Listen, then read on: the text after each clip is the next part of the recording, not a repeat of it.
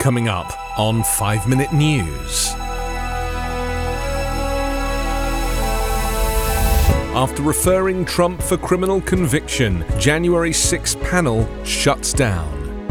Kevin McCarthy struggles to find support for Speaker vote.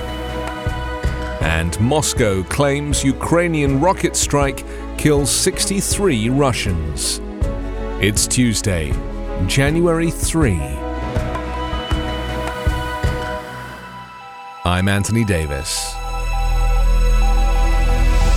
The January 6 Congressional Committee is shutting down, having completed a whirlwind 18 month investigation of the 2021 Capitol insurrection and having sent its work to the Justice Department along with a recommendation for prosecuting the disgraced former President Donald Trump.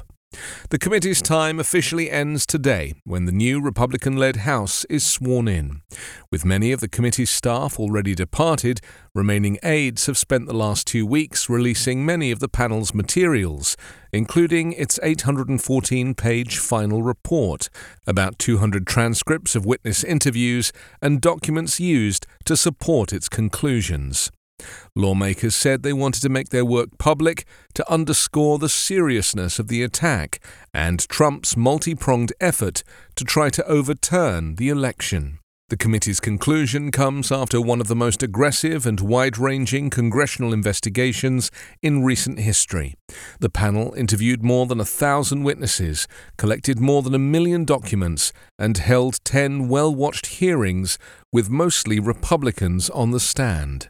In the end, the bipartisan panel came to a unanimous conclusion that Trump coordinated a conspiracy on multiple levels, pressuring states, federal officials, and lawmakers to try to overturn his defeat, and inspired a violent mob of supporters to attack the Capitol and interrupt the certification of President Joe Biden's win.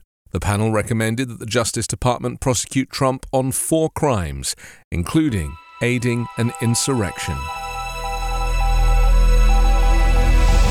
US Representative Kevin McCarthy struggled to beat back hardline conservative opposition and secure enough votes to give him the speakership when the new House of Representatives convenes with a narrow Republican majority today.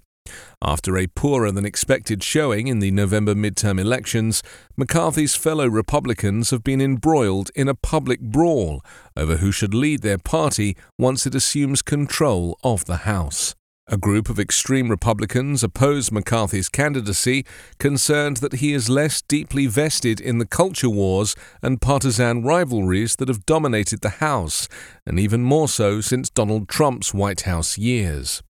They have criticized the California Republican for not taking a more aggressive stance against Democrats, who, under Speaker Nancy Pelosi, had been in control on priorities including government funding, defense, and border security. With a narrow 222 to 213 Republican majority, McCarthy can afford to lose just four votes from his caucus to win the 218 he needs, or more than half of the chamber's 435 members. Asked if he had the votes as he walked through the US Capitol on Monday, McCarthy told reporters, I think we're going to have a good day tomorrow. The Speaker will set the House legislative agenda during a period of divided government in Washington, with President Joe Biden's Democrats retaining the White House and the Senate. The power struggle could undermine House Republicans' hopes of moving forward with their plan to investigate Joe Biden's administration and his family. Ukrainian forces fired rockets at a facility in the eastern Donetsk region, where Russian soldiers were stationed, killing 63 of them, Russia's defense ministry said yesterday, in one of the deadliest attacks on the Kremlin's forces since the war began more than 10 months ago. Ukrainian forces fired six rockets from a HIMARS launch system, and two of them were shot down, a defense ministry statement said. The strike using a US supplied precision weapon that has proven critical in enabling Ukrainian forces to hit key targets delivered a new setback for Russia, which in recent months has reeled from a Ukrainian counteroffensive. According to the governor of Russia's Samara region, Dmitry Azarov, an unspecified number of residents of the region were among those killed and wounded by the strike on the town of Makivka. Russian military bloggers, whose information has largely been reliable during the war, said ammunition stored close to the facility had exploded in the attack and contributed to the high number of casualties. Meanwhile, Russia deployed multiple exploding drones in another nighttime attack on Ukraine, officials said on Monday, as the Kremlin signaled no let up in its strategy of using bombardments to target the country's energy infrastructure and wear down Ukrainian resistance to its invasion. The barrage was the latest in a series of relentless year end attacks, including one that killed three civilians on New Year's Eve. Russia has carried out airstrikes on Ukrainian power and water supplies almost weekly since October.